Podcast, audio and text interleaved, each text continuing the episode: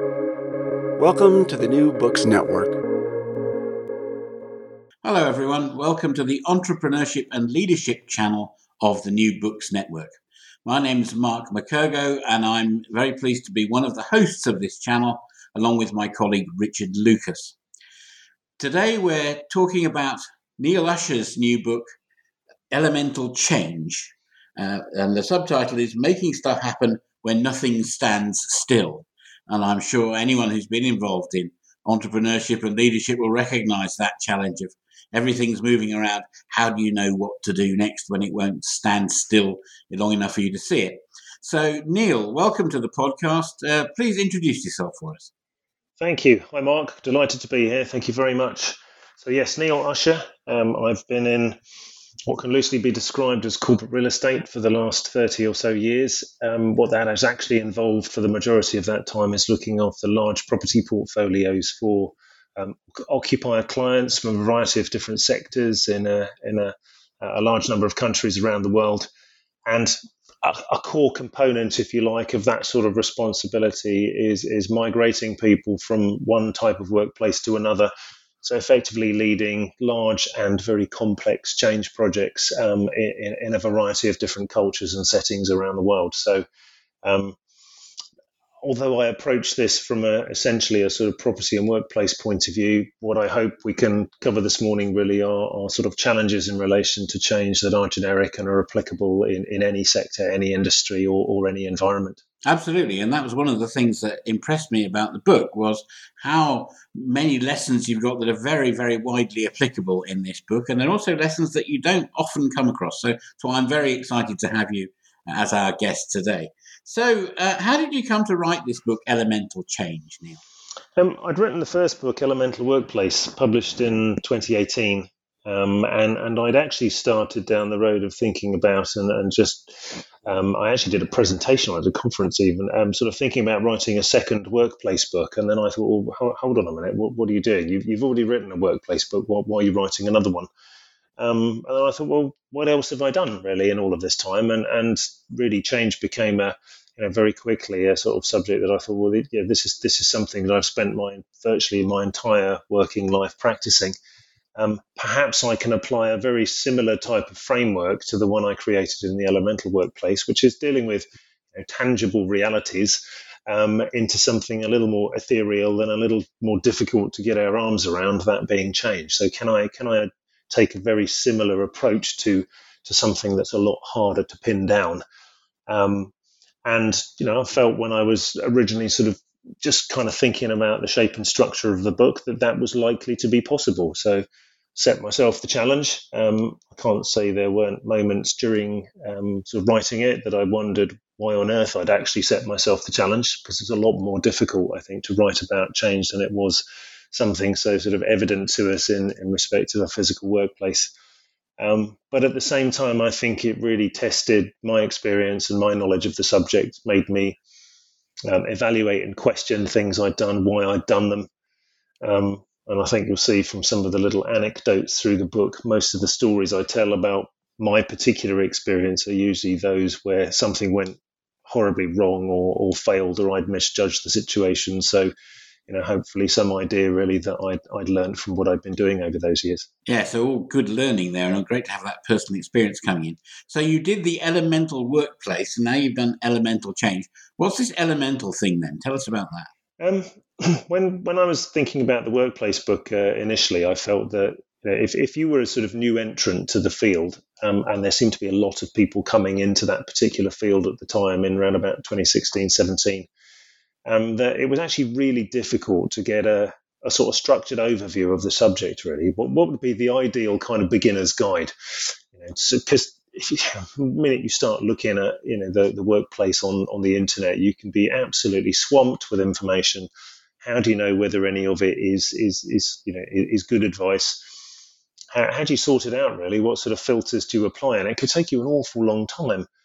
But I also found when I was doing my sort of research, really, and I used to do that research through holding um, discussion forums, um, I actually found that those people who'd been practicing the subject for a long time also, because they were so sort of knee deep in it, they found it really difficult to step back and take that overview. And I thought, well, actually, while this might have started out as an idea for, for new entrants to this field, it's actually a useful refresher for all of those people who've been involved in it for years in terms of just, just stepping outside of it for a minute and looking back at it.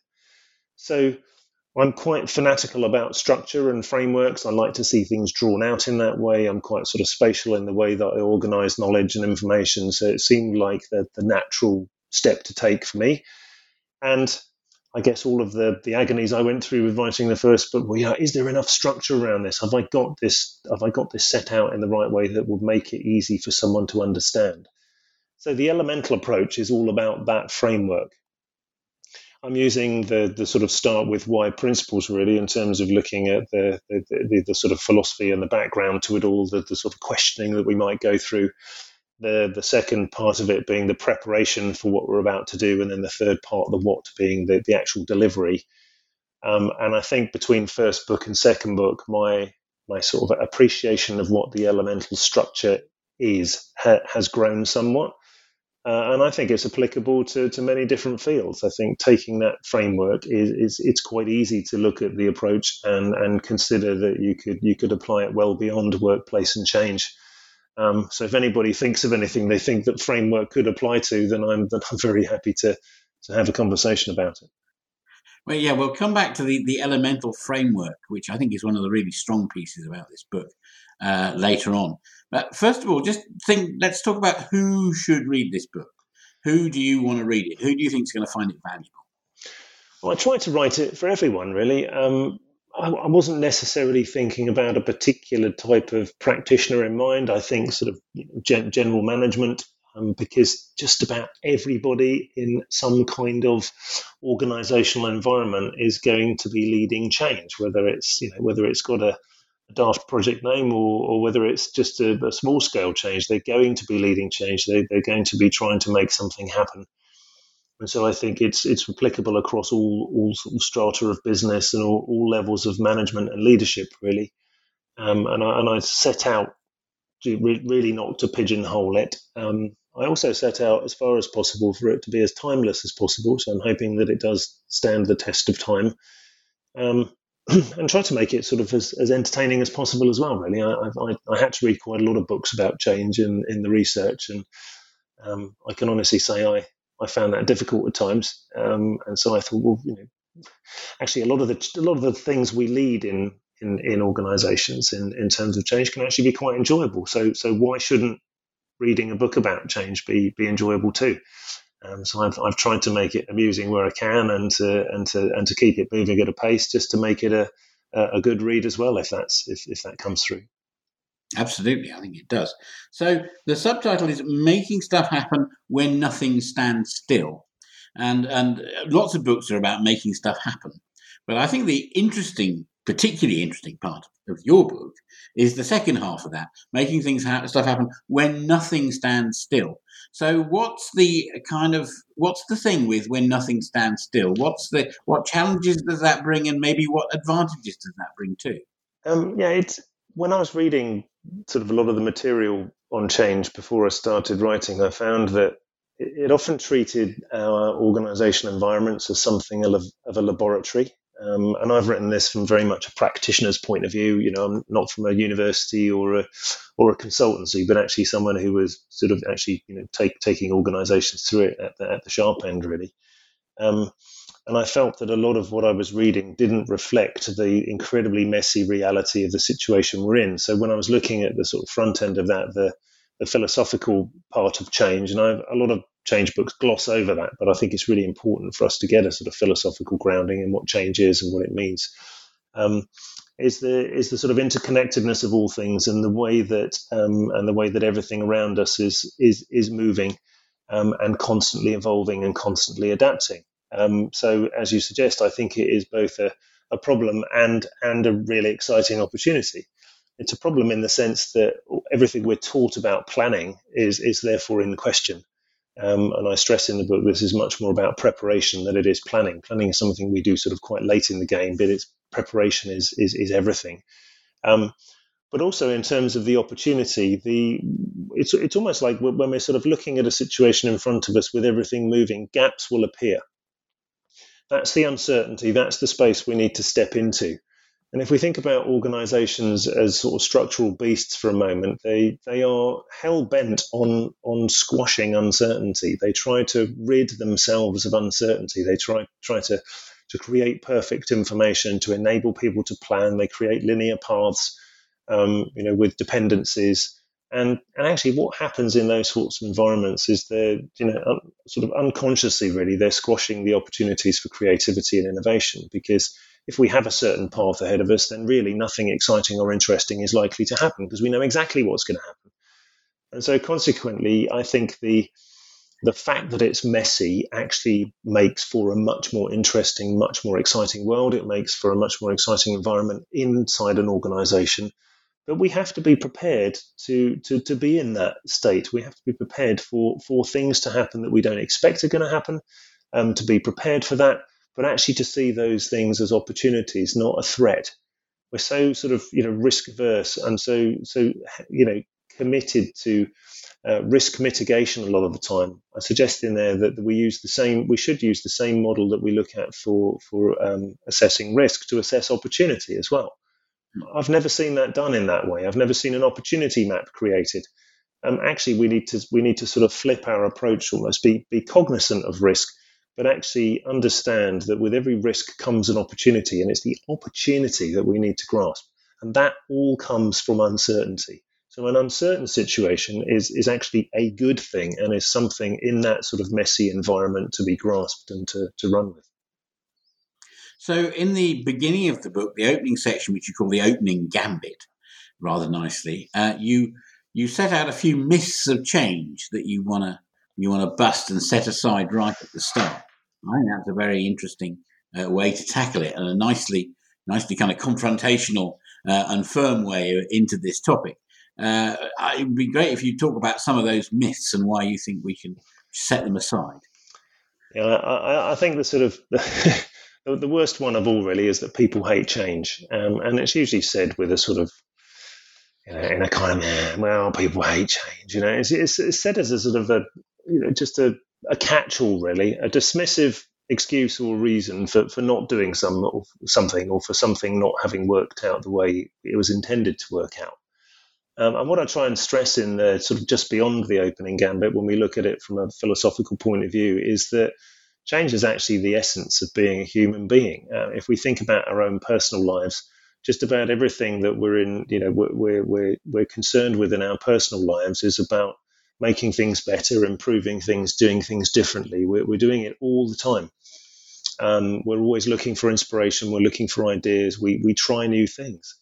And we might create patterns. I think this is where the confusion comes in. You know, human beings are pattern seeking creatures, but the, the reason we create patterns is that it gives us brain space and, and physical space to think about and do other things that might be more interesting. So we tend to impose the patterns in our life on the things that are a bit dull bit uninteresting, likely to be repetitive, um, that's quite convenient because we can't have absolutely everything up for grabs at all times. We do have to do a little bit of filtering and a little bit of uh, assessment really as to what's interesting. And you know, I can put a pattern on this over here because it's quite boring, whereas that gives me the space and time to think about this stuff over here. Um, and I think we get, you know, it's that I mentioned in there that you know every time I hear that expression, um, you know, a little piece of me dies, and I just I'm, I'm always astounded that, that sort of seen, I, I, hear it from senior leaders as well in that sort of dismissive way. Ah, well, you know, it's never going to work because people hate change. It's like, oh, come on, you know, just, just think about your own life for a moment. And that's one of the things I try and stress in the book is that, is that, you know, life is not necessarily different. The other side of that you know, real or metaphorical revolving door that we go through when we step inside of an organization. And I think, you know, in, in the past, we've seen that we dress differently. We use language inside the revolving door that we, we don't use outside. Um, I think probably the lockdown experience and the COVID experience is going to have uh, actually removed a lot of that from our lives. We're going to be much more comfortable with the interchange between personal and organizational life, at least for a, for a period of time. Hopefully, that won't sort of set in again. Um, but but I think that's why traditionally and typically we've thought of change as being something something different to be handled in a different way the other side of the revolving door. And i'm suggesting that we can often resolve in our minds a lot of what it is about change and a lot of the ways we approach change in our organizational life by just thinking about our own personal lives. Yes, and another of the things you tackle in that section, which the pandemic might also have helped to bust, is this thing that people say that the pace of change is increasing. Um, yes, I mean, I, I think there's there's probably been a you know, a lot of um, emails over the last year that have begun with, you know, in, in these unprecedented times, you know, in these times of unprecedented change. And I, am not even quite sure where unprecedented change as a phrase came from.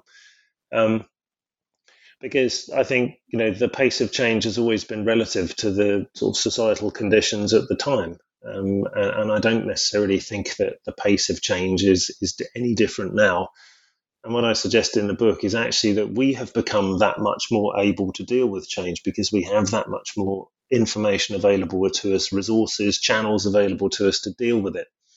So, in many ways, if we can in some way prove that the pace of change has increased, then, then so has the pace of humanity in that sense, and that we, we are still in a sort of fairly appropriate um, sort of pairing, if you like, all as we have been through through human history.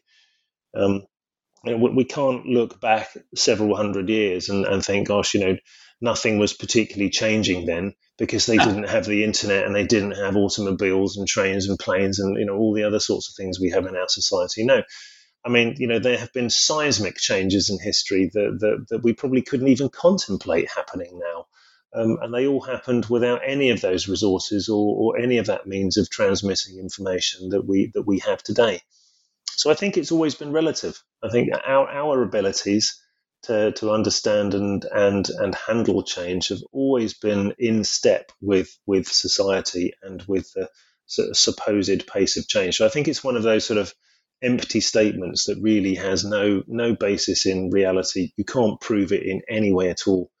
I think there are actually some really interesting arguments that the pace of innovation has actually slowed, um, even even with modern technology. Um, particularly love the story about the uh, you know the, the, the automatic washing machine being far more important in society than the internet in terms of what it actually what it actually brought about in terms of you know liberating you know many women from a from a life of domestic drudgery and enable them to start to pursue careers. Um, I mean, I think some of those stories and some of those arguments are fascinating and, and worthy of some serious thinking about. Absolutely. Um, another thing you, you mentioned in that section, which I liked very much was the, to turn debunk the idea that we change according to a predictable change curve or something like that. Um, yes, the grieving curve has sort of has become the change curve over time, um, and I couldn't actually find anything in the literature. Um, I'm sure there is something, but I couldn't find it with the the time I had available that, that sort of showed how something that was applicable in a completely different environment suddenly sort of became, or, or sort of rather than suddenly, sort of became over time something that we then ascribe to the, the way that change occurs. Um, uh, you know, the, the the, the grieving curve was a was a fantastic piece of work and it was appropriate to the, the, the environment that it was related to. But to say that it's somehow appropriate to all change, I think is you know fundamental misunderstanding of what change is and, and how we lead it. You know, the first stage being denial. I mean, you know, I know sometimes the odd change in an organisation might might raise an eyebrow or two, or be a little bit of a surprise. But but the fact that sort of you know to assume that just about every change that we lead in an organisation will instantly result in mass denial is is just is just entirely wrong. Um, so I think you know it's it's a useful reference point, as many models of change have been over time. Um, but I think it also you know, it completely plays against the complexity, the, the, the messiness, if you like, of the of the environment we're in and the environment we're moving into. And uh, you know, if, if everything moved in that very predictable line, and we knew that ex- that was exactly how change worked every single time, then there probably would have been no need for, for my book or or many of those that came before it. Uh, so you're saying that change doesn't follow a predictable curve, um, and you're also saying, I think that, but that fact should not paralyze us. And on the contrary, that, that fact is a, is a useful thing to be aware of as we start to tackle projects of change. Yeah, it's a liberator. It, it, it, absolutely is. I think once we can sort of get that curve out of our mind, but you know, I, I'm not sure it's possible to to erase it from our memory entirely. But I think if we can get some of these entrenched attitudes, like um, people hate change, like everything happens in this predictable curve, if we can somehow dispense with them entirely, you know, I, think we'll start to really see the opportunities that are unfolding before us. And uh, you know, to, to a degree, if we if we can't shift those thoughts, then we're beaten before we've started. You know, we're we're already we're already losing, um, and and I'm not sure how you recover when when you when you're in that frame of mind and you and you can't shift those things. I think it's that's why I dealt with those things quite early in the book because I think it's really important to say, look, good piece of work on the grieving curve, but you know it's applicable to a totally different situation. Leave it where it is, and forget it, and and let's now look at the opportunities that are unfolding before us. So the main book, the main body of the book, is into three parts. You have the first part, which is about reflection the second part about preparation, and the third part about action. And uh, it might be useful to start there with the beginning, your reflection part. Why are we doing this? So, so why do you start there? Then? What's the what's key about that as a beginning? I think it's important for us to, to understand what change is. You know, a lot of change text just jump straight in. Right, let's do some stuff. Let's get on with it. You know, follow this ten point plan or, or this acronym, and and and then everything will be all right. Um, I think the fact that books are still being written about change after all of this time suggests that it's not quite all right, and, and it very rarely is all right because clearly we're, we're all feeling somehow that um, a slightly different approach is needed. Um, but I thought it was important, and, and it is the sort of part one is kind of the, the slimmest part of the book, if you like. But I thought it was important to understand the the infrastructure, if you like, of change. What, what, what what's the grounding? The groundwork is our understanding of what change is and some of those concepts, just so we can understand what we're dealing with, really, rather than if we if we jump straight into getting prepared and actually delivering change, then then then we're not necessarily sure, um, you know, the, the reasons why we're doing a lot of this. So I just wanted to get that all cleared up, really, um, and just make sure that yeah, okay, I've got, I've got my head in the right place now. Now you can talk to me about how I make change happen. Um, I'm not going to be sort of scratching my head in places wondering why certain things are the way they are or, that, or why they're happening the way they're happening. So you start off in that section by talking about um, uh, the idea of everything being flux and the perpetual beta. Tell us about that. Um, yeah, I'm, I'm, I'm a bit sort of in awe of the uh, the ancient Greeks. I think, given the sort of you know, relative simplicity of their society, they, that sort of period of th- thought was was quite incredible, and uh, and that comes from a, um, a, a writer called Heraclitus, who was writing in the sixth century BC. Um, he gave us the the lovely expression, um, which I'm paraphrasing, but you you never step twice in the same river as in everything is moving on and, and we are moving on as well that every situation we we experience is you know even if it looks familiar and it's in the same organization or the same kind of piece of work that things will have moved on that we are constantly subject to influences and and and sort of pressures that will be changing us and changing people around us and the situation around us. And so it's important to understand that that we're operating in that fluid in that fluid state um, if indeed you can actually call it a state, um, because it is always something that's becoming rather than something that is, that is being. Um, and, and, you know the, the, the rest of the chapter really looks at sort of what the implications of that are in terms of interconnectedness, um, and and considering really that um, you know from a from sort of universal level and universal truths like that that we will then get down to to, to some of the you know, more more localized issues like thinking about our values and thinking about um, then then where the pressures might be against change, like sort of inertia and, and complacency. So it's it's to it's to give us all really a it's, it's to put everybody on the same level before we begin. Almost, it's like a it's like a just just just to agree some concepts, agree some ideas, agree what's happening, um, and almost say right, okay, so we've got this infrastructure sorted now. Now we can actually look at uh, now we can actually look at leading change properly. Yes, I've heard that Heraclitus thing stated uh, slightly alternatively as you can't step in the same pond twice either. because uh, people get get fixed up on that the river is moving, and of course that's part of Heraclitus's position. But as you say, it's not the whole part of it because the person's moving as well. The person's moving on, yeah. and the person having stepped in the pond uh, you know, then the second time they're the person who stepped in it once before. Um, so, uh, and, we, and, we, do forget sometimes that we're changed by these situations. You know, the situations we're in, we're, we're inherently conflicted because any change initiative that we're leading, we're, we're usually involved in ourselves. So we're never we're, we're never sitting outside of all this. We're not we're not sort of like an old style, you know, medieval general, sort of, you know, standing on the hillside, directing troops, watching things unfold. We're, we're, we're involved. We're, we're in the mix the whole time, which means it's constantly changing us. Um, and, and, any change initiative that we will lead, we, we will emerge differently from it as well. We will have been shaped by it. Um, you know, we, we will have had some positive and some negative experiences. We will have encountered situations we hadn't anticipated uh, and the person that we are that emerges from this this initiative will be will be different from the person who started it. So towards the end of that section, you start talking about uh, inertia, resistance, and complacency, which I think are used as great excuses by people to to not really do stuff. So, so, so, what what do you want us to think then about resistance and inertia? Um, I think I think these things will emerge, and I and I'm not suggesting for a minute that that uh, you know it, it's all easy. Um, you know, nobody said it would be easy, and it and it isn't.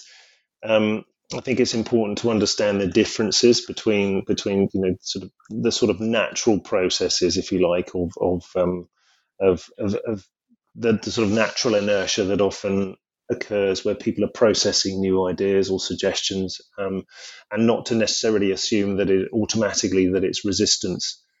But I'm also very aware that I've I've encountered you know and been subject to many change initiatives where all of the language is very sort of resistance oriented. It's all about sort of you know, overcoming resistance and bulldozing the way through and and it, and it starts to use um, a, a, whole lexicon, if you like, of, of resistance mitigation.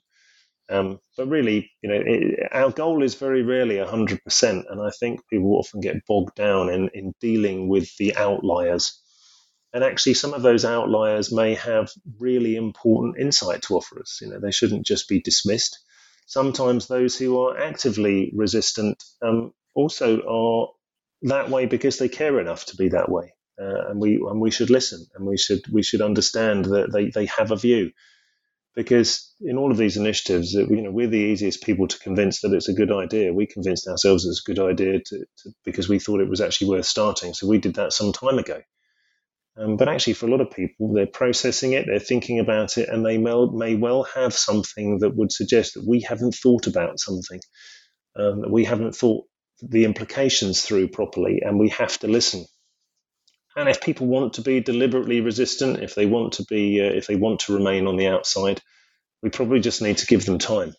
Um, but but if we if we get obsessed and think that the goal of a change initiative is is hundred percent compliance or, or, or sort of you know getting hundred percent of people on board, we will get unduly sucked into dealing with those who are probably taking a little more time over this. And so I think we just need to be realistic about it and and and allow other natural processes to convert those people. They will they will see change occurring with their colleagues, with others around them, and they will form the ideas in their own mind in time.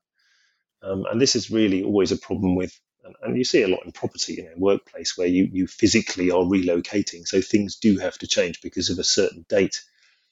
But if you think about sort of um, IT applications and IT, large scale IT installations, there's very often a period of parallel running when, when, a, when a system is moving from, from one platform to another to get people used to that transition, to allow people to change in their own time, to give them the knowledge and the resources to allow them to change themselves.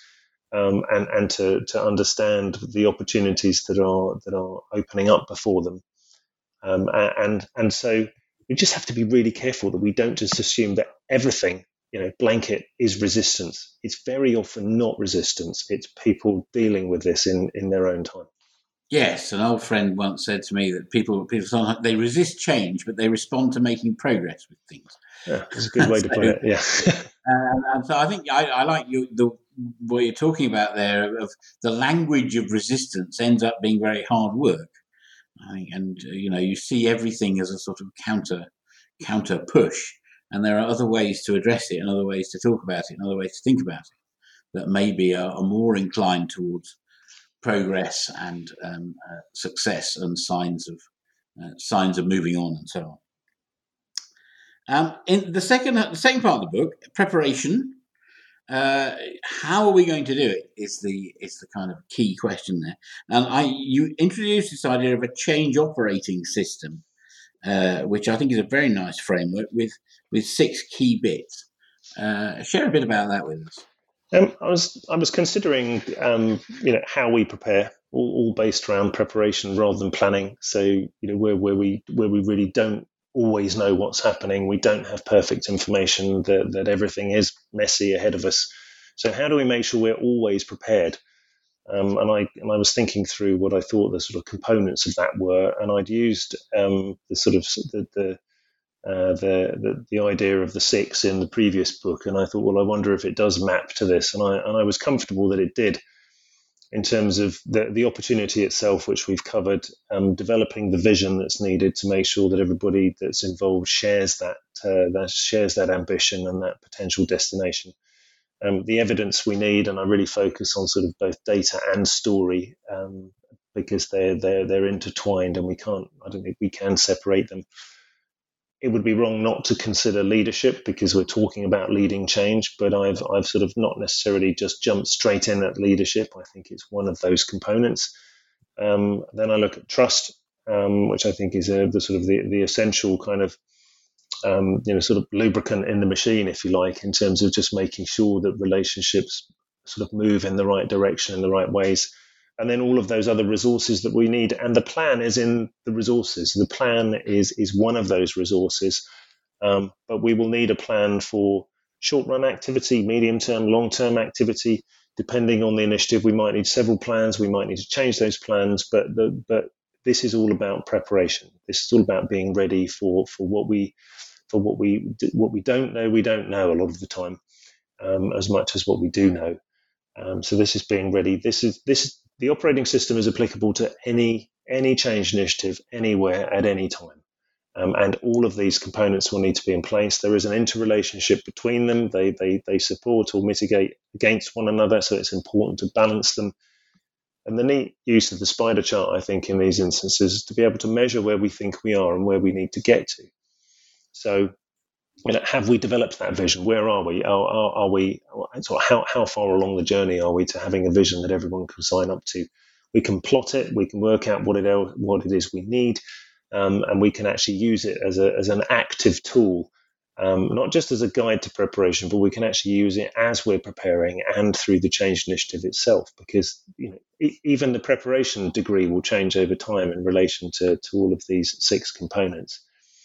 So I wanted to liken it as an operating system, really, to the sort of operating system that runs on your mobile phone, in the in the sense that yes, we, we like to use all the applications, but but the, you know the key to all of them working is this almost unseen unseen sort of machinery of the operating system, which just keeps everything working exactly the way we want it to. So um, so I think it's a it's a sort of coherent and a, a tool that sort of hangs together for, for any situation at any time, even when we're not leading a change initiative. I mean, realistically, these things need to be in place, possibly possibly without the opportunity and the, and the specific vision, but the continual gathering of evidence, um, you know, the leadership structures, the, the the trust that needs to be there, and and sort of easy access to those resources. This is a this is a state we need to be in, whether we've got a specific change initiative running or not. Uh, and with the things like the opportunity map and the and the vision question, which I suppose it should be a question rather than a statement. Um, but these are things we should be able to move to very quickly because we're prepared to do so. I really like the way that in the evidence section of this this part of the book, you you include both data and stories. And I think there's a lot to be said for the kind of about the interplay of these things because they can feel sometimes like very opposite. You know, you've got hard data and soft, vague, woolly stories, but actually the stories turn out to be a really useful, really important, and potentially really influential part of what you're doing.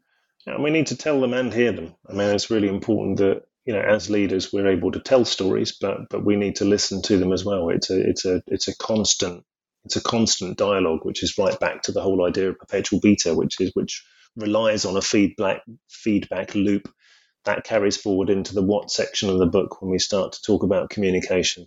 Um, it's a sort of recurrent theme through the book, really, the importance of open, transparent, and, and regular dialogue with, with all those people likely to be sort of subject to our initiative. But stories, you know, need need data. Otherwise, they're you know they, they need some data. Uh, it gives them a credibility, gives them a, a reliability. Um, but data needs stories as well. Data on its own is dry. It's you know it's very often mm. uninteresting, and it needs to come to life. So so data and story are you know they need each other um, to be effective. And and really, what we end up with is evidence that is you know we might almost be unable to distinguish between what is data and what is story because the evidence is emerging as a, a coherent whole. Yes, and I certainly, as a recovering physicist myself, I'm becoming much more aware of the power of story. And when you can bring the data and the stories together, you have something that, that's really uh, a really good offer to help people think about stuff. And uh, I think that's a, that's a particularly strong element of this. Uh, at, at the end of this se- section, um, uh, Neil, you, you, you talk about moving from uh, psychological safety to elemental safety. And I think this idea of safety in change is a really interesting and slightly paradoxical topic. How do we do that, move to towards elemental safety? Um, well, I think we, I mean, psychological safety is sort of trusted a, at a group level. Uh, and I think we need that trust to enable relations to, to be productive and purposeful rather than negative and destructive. Um, so I think the sort of the, the, the, group level trust is important. But I am fascinated by a concept that's 40 years old and we still can't seem to land the term today. Um, it, it's remained in a sort of, you know, if, if you were to ask, um, you know, a workforce of an organization, what is psychological safety, you'd probably get less than 5% of people who could even have a stab at telling you what it is but actually group level trust is incredibly important. So why are we why have we been unable to transfer this idea from academia to to a practical sort of grounded reality that everyone understands, recognizes, and sees as important in their working relationships and in their organization? Um, I suggest it's got a brand problem. I think psychological safety just instantly doesn't feel like a workable term.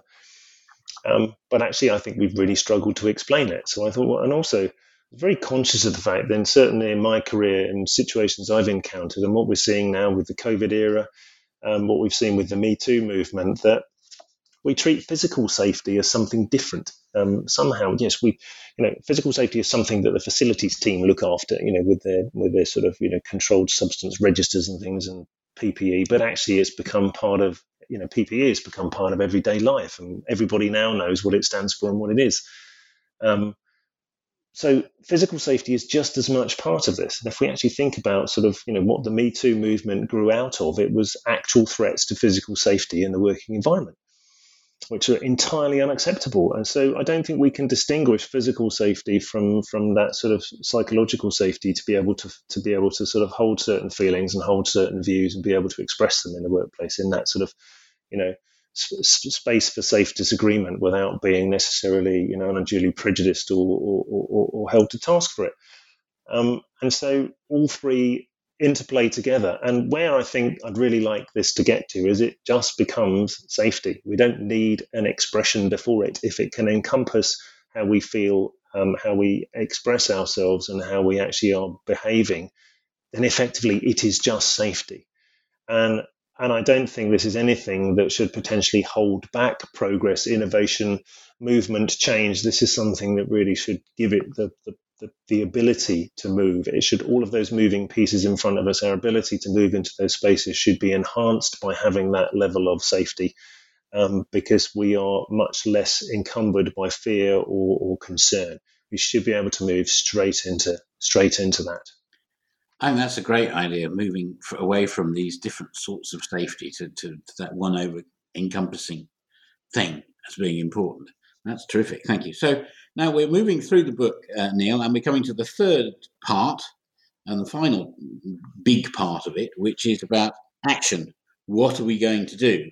And of course, that's something that people involved in change love to rush towards. But I think you've been kind of counselling us to think about it a bit first, perhaps, um, in all these in in the two sections uh, before that, and we come to these nine elements of change, and this is one of the very nice signature bits of, of the book, which is this this top this um, group of nine elements of change, which looks a bit like a periodic table. Tell us about about that and how you decided to do it that way. Um, the periodic table was something I used in the in the first book um, because it was sort of the, the elemental workplace elements.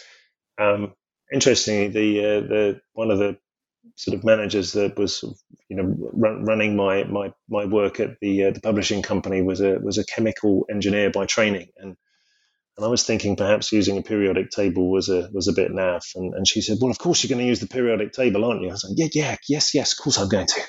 Um, so that sort of rather convinced me that it was a good idea. I think it's I think what's neat about it is it's a it's it's useful as a checklist. Um, it's useful as a metaphor because it's something we, although we we might not necessarily understand what's going on with a um, with a with a with a periodic table. Um, I don't really understand the relationships between sort of vertically and horizontally. What we do recognize is the is the format. Um, and so I've deployed it again, not not quite as interesting a pattern or a shape as last time, but I've deployed it again because the I think the other thing as well is that what we're saying here is that all of these elements need to be present in a change initiative, and we need to dial some up and we need to dial some down given the situation or the circumstances we might be in. But we can't forget about any of them. And with the last book, I kept being asked, okay, so there's 12 elements. So, you know, what are the three most important? Because we always want to summarize everything. Um, it's like, well, actually, no, I'm, I'm, you know, I'm, I'm not happy to do that because what's important in this is that we need to take account of all of these things. And I think the same is here with elemental change, with the nine elements of change, the things we actually do. Yes, we've, we've got our infrastructure right, our grounding, we've, we've, we've got ourselves prepared. We're now ready to do some stuff. Um, but we need in some degree or other to do each one of these nine things in leading a change initiative. Uh, and, and there is a, a sort of vertical relationship um, in, in, the, in the periodic table, the groups, um, because the first three are about being informed. So these revolve around um, communication in a broad sense. The second around being engaged, because that's where our sort of you know emotional connection comes into this, and, and the third being around being involved, which is you know physically where we're actually going to you know get up out of our chair and we're actually going to go and do something and do something positive that, that, that contributes to this um, and it and it's the combination of all of those three. It's not a critical path. These don't we don't sort of tick them off as we go because it could be we encourage people to start doing things before we've told them much. Um, they could start doing things in order to get them more emotionally engaged in all of this. So the the other the other useful thing about the periodic table is we're able to sort of move through it across it up and down it as we go. Um, I'm not suggesting that there are a series of steps you have to take in order um, to, to, to, make your initiative successful. And I think that's what makes this book a really interesting and slightly different offer in the change market, if I may say so, Neil. This idea of there's these, you've got these nine elements, uh, and and and they're all important, but you're encouraging us to do a bit of work and, and join them up and, and see how they match up and see how they get deployed. But they're not just nine random things. There are connections and relationships between them in the way that you, you present you present it in the book, which is I think fascinating and revealing. And I think it's it's well worth a uh, a look for anyone who's interested in keeping up on the the very latest in change uh, at both a high level uh, of principle and uh, a detailed level of practice. Um, so we've been talking about Elemental Change, Making Stuff Happen When Nothing Stands Still by Neil Usher. Published by, is it LID Publishing or LID Publishing? I'm not uh, sure. I think they just call it LID. I'm sure it stood for something uh, in, in the early days, but it's it's just become LID now. Uh, uh, Lid Publishing, uh, twelve ninety nine in the UK, nineteen ninety five dollars in the US. Uh, probably available at a discount online if you shop around. Uh, Neil, what are you working on now? What's your next thing, having got this book done? Um, I have to say this: the, the, the first book was um, I'd kind of just it was like 25 years of experience, and I just I just sat down over six weeks and and just just wrote it really. Um, this one took a lot more thinking about. Was written sort of you know I did I didn't have the uh, the, the, same experience as the first one, where I was sitting in sort of monastic silence in a room for six weeks. This one was written in amongst everything else going on. Um, and went on lots of little sort of um, tangents and journeys as I as, as I did in putting it together. So I think I'm a bit um, bit exhausted from the emotional experience of writing this one. Um, and it was and it was you know it, writing is more emotional than most people I think recognize a lot of the time. Um, and and so I'm I'm enjoying the conversations I'm having with people. Um, no, no, intent to write another one for a period of time. Um, I think I just want to to I mean and, and also sort of publishing a book is there's probably a year or two of those sorts of you know discussions like we're having now those sort of interactions people getting a chance to read it asking questions um, one of the things I found with the first book is I met a hell of a lot of people as a result of writing it. You know, people who picked it up were interested. My favourite story was actually going to to pitch um, with the company I'm working for now, GoSpace, and we, we went to pitch to a CFO of a large um, multimedia company, and um, and I took a book with me, you know, as I was sort of quite keen to do in the early days as a kind of calling card, really. And I slid it across the table to the CFO, and he said, "It's okay. I've already got a copy, and I have some questions." And he opened his notebook, and there was a whole page of questions on my book because he'd read it all, which I thought was fantastic. And I thought that's just the sort of interactions I'd always hoped for from something like this, or beyond what I'd hoped for, really. But with COVID, I still haven't, unfortunately, I still haven't ticked one little box that I want to, which is one day I want to bump into someone on a tube train reading one of my books, and that that will just be the like the that that would just be one of those things that I thought, gosh, w- wouldn't that be amazing if that actually happened? Um, hasn't happened yet. We've been denied almost a whole year of travelling on the tube as a result of just that sort of chance of it happening. But I'd love to be able to go over and say, "Excuse me, I wrote that. Do you want to have a chat?" That would just be tremendous. Wow. Well, look, thanks so much, Neil, for joining us on New Books Network. Today, uh, once again, Elemental Change, making stuff happen when nothing stands still. Uh, a fascinating read. And Neil, thank you so much for joining us. Thank you very much, Mark. Delighted to be here. Thank you. Thank you, everyone. Cheers for now.